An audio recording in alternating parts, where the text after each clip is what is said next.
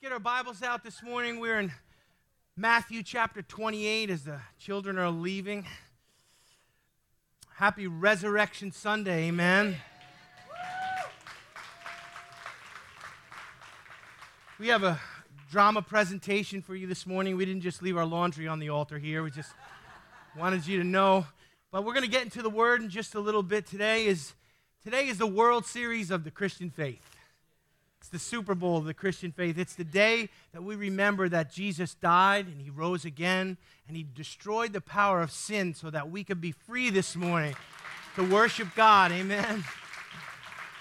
What an awesome day. Matthew 28, 1 through 8 gives you the account in Scripture uh, of the resurrection that we're going to look at this morning here. And I want to read it to you. I'm going to thank the Lord for the word, and then we'll jump right in. Father, we thank you this morning that we could come together in this place brothers and sisters, and worship you and be in your presence and celebrate the fact that you are alive today.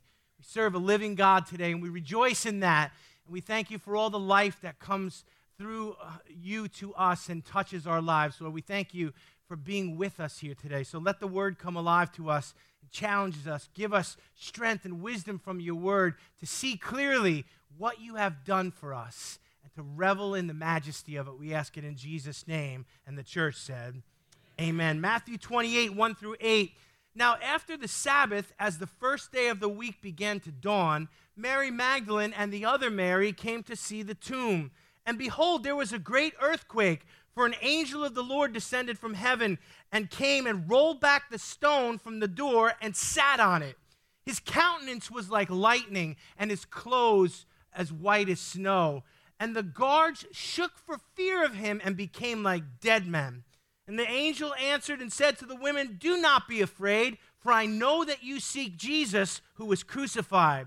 He is not here, for he is risen. As he said, Come see the place where the Lord lay. And go quickly and tell the disciples that he is risen from the dead. And indeed, he is going before you into Galilee. There you will see him. Behold, I have told you. So they went out quickly from the tomb with fear and great joy and ran to bring his disciples word. What an account here. What an exciting day for them. Uh, you know, the disciples and those who followed Jesus had been through so much and seeing him lay his life down and be crucified. And, here it is. It's Sunday. It's the day after the Jewish Sabbath, which is Saturday, and the women are coming to the tomb here. The two Marys are coming, and notice they're visiting that place where Jesus was laid. Many people go to gravesides and they look at gravestones and they, they mourn and they miss those who they've lost. And these women here, they're coming, there's uh, ideas that they were coming to finish the Jewish embalming process to, uh, you know, uh, get in there and just do what they had to do. There's a stone in the way. I'm not sure how they were going to do all that, but they were there because they loved Jesus. And they were checking in in that place where he was laid to rest. Now, understand uh, the events that take place here are not natural, they're supernatural. God's kingdom is not a natural kingdom, it's a supernatural kingdom. Amen. And there are some supernatural things that took place here. Verse 2 says that the earth shook violently. There was an earthquake. How many understand an earthquake will get your attention? No matter how tough you think you are, no matter how in control you try to be, when the earth shakes and you're on it, that'll get your attention and the earth shakes. Why? Because God was trying to get their attention that something out of the ordinary was happening. Now, as if that wasn't enough, the earth shakes and an angel of the Lord comes and rolls the stone away and he sits on it. Now, think about that. You show up here and there's an angel sitting on the stone. I don't know how he was sitting. You know, maybe he was like this or maybe he's like this, but He's sitting on that stone, and that means something. He was showing dominion and power. You see, the grave didn't have power over Jesus, heaven wasn't defeated by the death on the cross. Uh, he was not there, and the angels sat. Anytime someone's seated in Scripture, it shows power and authority. God was saying, I have taken all authority over this, and I've done supernatural things here, and the angel sits there. Now, if the earthquake wasn't enough and the angel wasn't enough, uh, you know, the, the stunning presence of this angel described in verse 3 and 4 is just amazing. His countenance was like lightning. I mean, his face, you know, it just glowed. You say, well, why would his face be like that? Well, because angels reflect the glory of God. Angels have no glory in themselves, they're created beings. But they, because they're in the presence of God, they reflect the glory of God. When the, fall, when the angels rebelled against God and fell with Lucifer, they became twisted and ugly. Why? Because they no longer reflected the glory of God.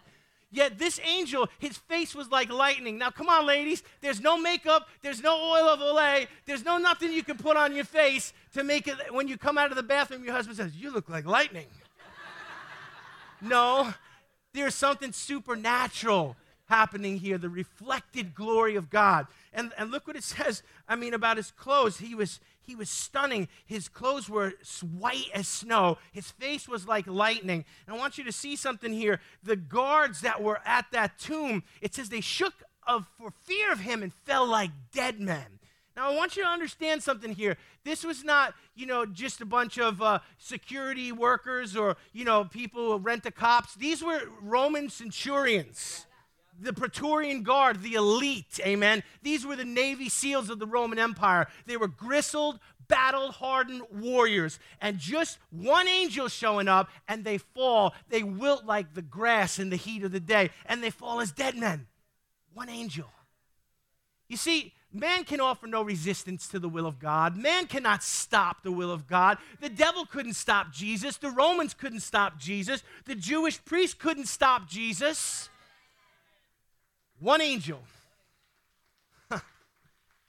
and they're on the ground as dead men.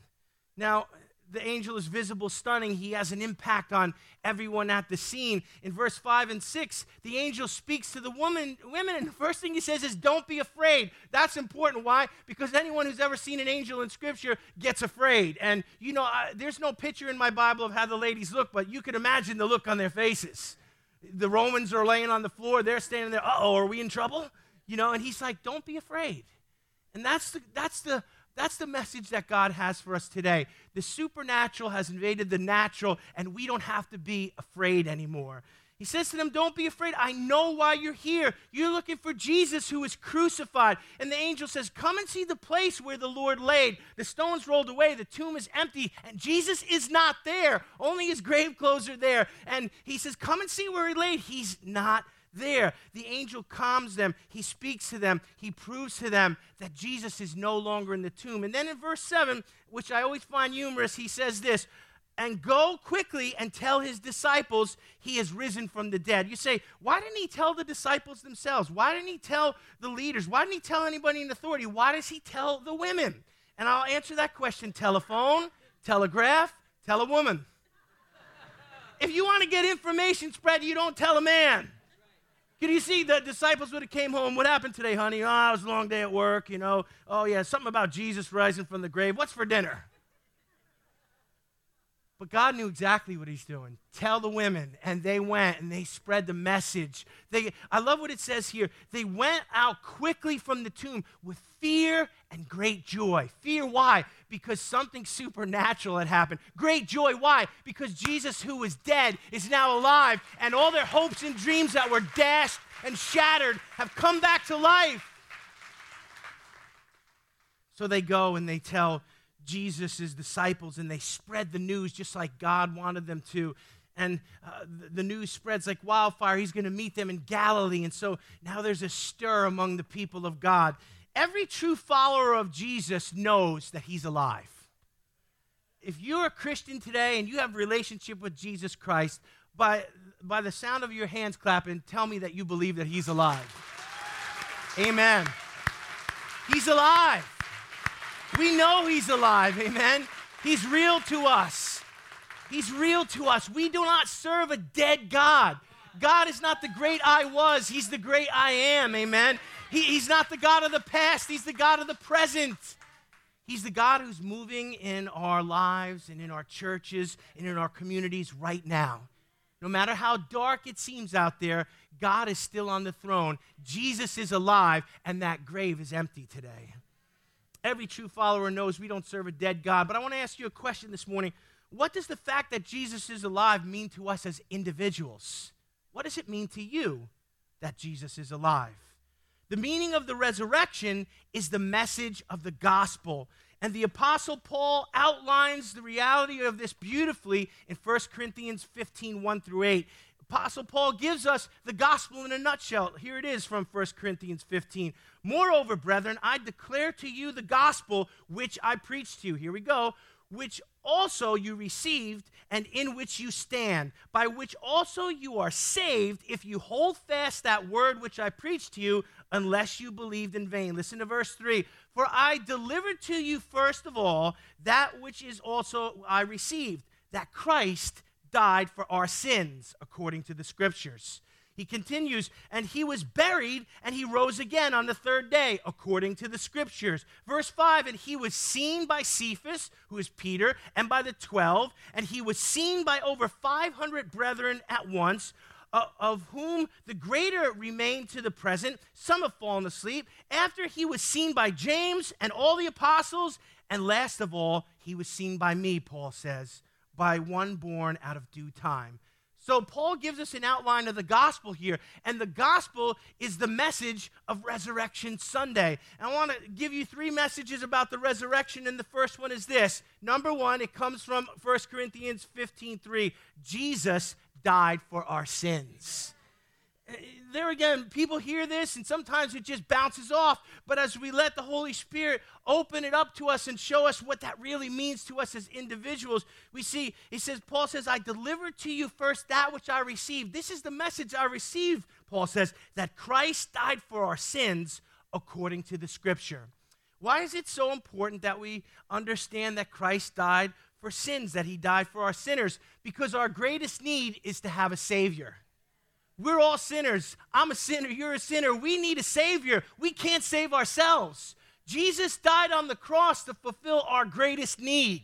You see, if we would have needed finances, he, God would have sent us a banker. If we would have needed healing in our bodies, He would have sent us a doctor. If we were in trouble, God would have sent us a lawyer. But He didn't. He sent us a Savior to die in our place so that sin could be broken and we could be forgiven. You know, only Jesus' death on the cross would be an acceptable sacrifice. If I died for my sins, that's what you call justice. The Bible says the wages of sin are death. Because I'm a sinner, it should cost me my life. Our sin should cost our lives, but Jesus said, I'll die in your place so that you don't have to bear the penalty of sin, so that you could be forgiven and you could have eternal life as a free gift and a relationship with God in heaven. Awesome this morning. This is exciting. This is so exciting uh, to understand what Jesus did in our place. Jesus' death is the only acceptable sacrifice. Listen to 2 Corinthians 5 20 through 21. Now then, we are ambassadors for Christ, as though God were pleading through us. We implore you on Christ's behalf be reconciled to God. For he made him who knew no sin to be sin for us, that we might become the righteousness of God in him. Did you hear that today? He made him who knew no sin to become sin for us. Is there anything more beautiful than that? Someone who paid my my price tag took the penalty for me. Someone that the Bible says, while we were yet sinners, Christ died for us. He didn't wait for me to get it together. He didn't wait for me to clean my life up. He didn't wait for me to try harder. No, He came for us when we were at our worst and we had no hope, and He died in our place. What? So that we can be reconciled to God. Sin estranges us from God, it puts a wall between us and Him. He's a holy God, and He can't deal with sin, but He sent Jesus to deal with it and reconcile us to Him. And that's the miracle of Resurrection Sunday. Are you estranged from God today, or have you been reconciled? There was a preacher named Ebenezer Wooten. He had just concluded a preaching service in the village square. The crowd had dispersed and they were cleaning up and getting ready to leave. And a young man approached Wooten and he said to him, Mr. Wooten, what must I do to be saved? Sensing that the fellow was trusting in his own righteousness, Wooten answered him in a rather unconcerned way. He said, It's too late.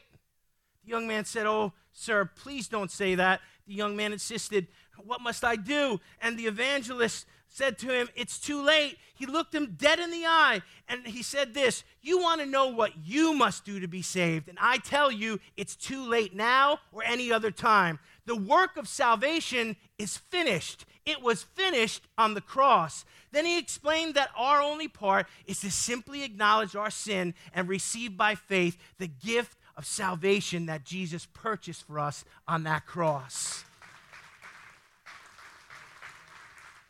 Ebenezer Wooten, hey, if you name your kid Ebenezer, you better pay attention to what he says. He was serious and he was exactly right. We can't earn our salvation. We can't do anything to clean ourselves up. We can't make our sins go away. The truth is, we can't even stop sinning. Some of us, you know, are black belt level sinners. We're good at it. And the harder we try to stop, the worse it gets. And if we're good for just a little while, we get proud that we were good for a little while, and that's sin. Sinners need a Savior, and Jesus is our only hope. And He came to die for our sins. That's the first message of the resurrection. Number two, the second message of the resurrection is found in verse 4. And he was buried and he rose again on the third day according to the scripture. See, scripture is being fulfilled here, and Paul is noting that. The second message of the resurrection is this Jesus was placed in a tomb, but he didn't stay in it. You see, that's important because all other religious leaders and all other uh, spiritual leaders, if you go to their grave, you'll find their bones there. They're still there. Only Jesus rose from the dead. Only Jesus had an empty tomb. only Jesus beat death. And so he was placed in a tomb, according to 1 Corinthians 5 4. Uh, but Jesus rose three days after the cross. He didn't stay in that tomb very long, it was an unused tomb. Now I could see the Craigslist ad one empty tomb, hewn from a beautiful rock formation, nicely landscaped. Large fitted stone uh, to seal it, grave clothes and Roman guard included. Jesus didn't use that tomb for very long. He didn't see corruption according to what the prophet says. His flesh didn't rot, his bones didn't stay there. No, he is not dead. He's alive. He's risen. The tomb is empty. You say, why is the tomb empty? Because the grave couldn't hold him. Because the power of the grave is sin. Sin gives us this thing of death, but Jesus was guilty of no sin. That's why he, he, being the God man, fully God and fully man, being born in the flesh, having the capacity to sin, but overcoming it, his death on the cross is the only sacrifice that breaks the power of sin. This is the gospel this morning. Maybe you've never heard it this clearly, but this is what the scripture teaches. This is what the Bible says. It's not religion, it's the Word of God, it's life, it's relationship, it's freedom, and it's for us this morning. That grave is empty. And I want to tell you something. It's a good thing that the grave is empty because if it wasn't, we'd be in a lot of trouble. 1 Corinthians 15, 13 through 18 tells us why. But if Paul says this, but if there is no resurrection of the dead, then Christ is not risen. Watch this.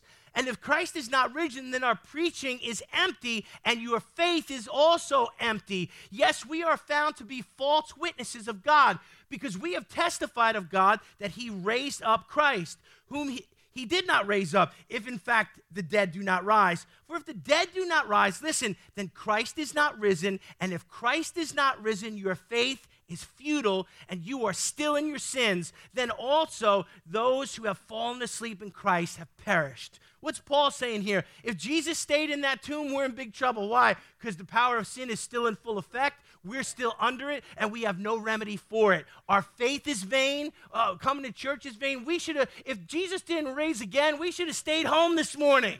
If Jesus didn't raise from the dead, listen, the best thing we could do is get some sleep and eat in and maybe go to brunch.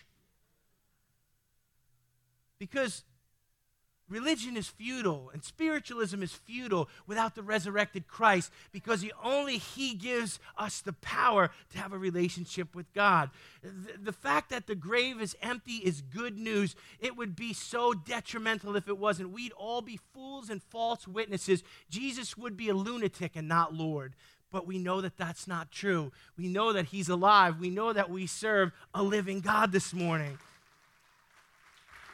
You say, well, why did they put Jesus in the tomb at all? To fulfill the scriptures. The Old Testament messianic prophecies are all fulfilled in Jesus Christ. He fulfilled every single one of them. It spoke of all of the things that happened to him. And Jesus proves with beyond a shadow of a doubt that he is Messiah and he is the Lamb of God. Amen. The third message of the resurrection is this, and then I promise I'll stop talking. The third message of the resurrection comes out of 1 Corinthians 15 5 through 8. And it talks about the fact that Jesus was seen after he rose. Listen to this again.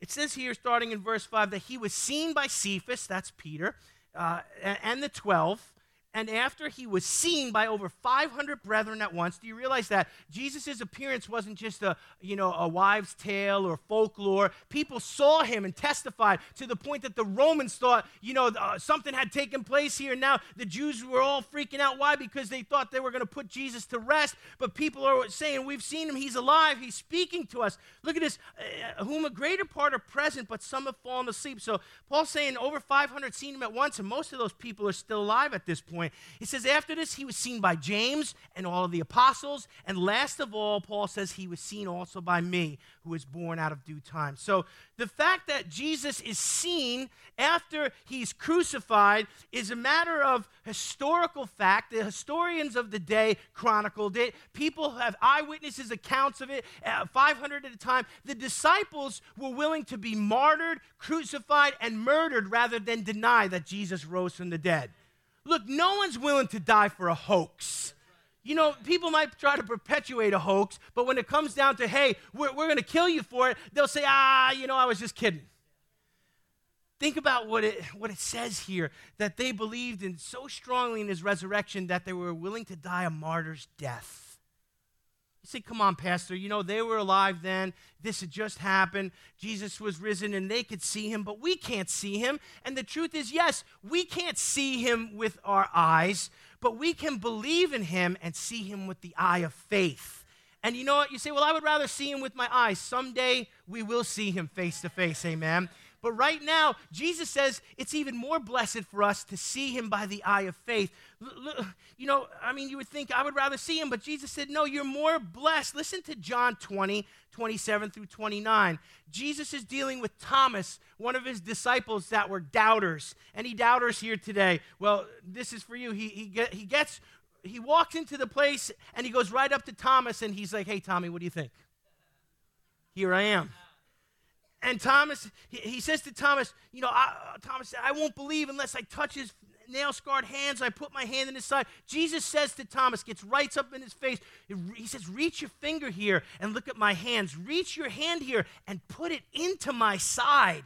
Do not be unbelieving, but believe. And that's the word of the Lord to us today. Do not be unbelieving, but believe. And Thomas answered him, My Lord and my God. Jesus said to him, Thomas, because you have seen, you believe. Blessed are those who have not seen and yet believe. God is telling us we're more blessed to be those who believe. That's us he's talking to today. We haven't seen him with our eyes, Scott, but we believe and see by the eye of faith that Jesus is alive. We feel his presence. We hear his voice. We know that he hears our prayers and he moves in our lives and he moves in our church. He was seen by many. But the real question for us today is this Do we see him?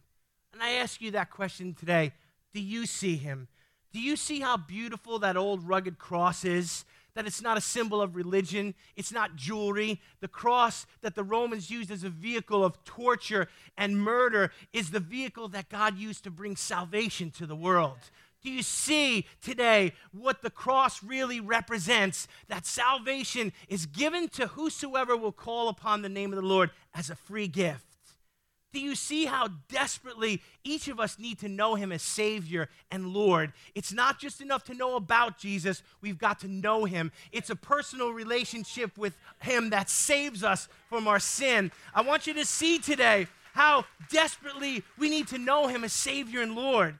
I've been coming to this church since I was a teenager. At 14 years old, I was at this very altar and accepted Christ, and my life has never been the same since. Not only that, they haven't let me leave. But I want you to see what we need to see today that Jesus is Savior, that Jesus is Lord. Do you see how deep and relentless His love is for you and I? He never gives up on us. He never throws the towel in us. He never turns his back on us. Though we're stubborn, though we sin, though we resist him, he relentlessly pursues us, even to this moment right now, where he's tugging on the hearts of men and calling us to come to him. Do you see today that He's not dead? Do you see today that He's alive? Do you see today that He offered Himself for us? He died in our place.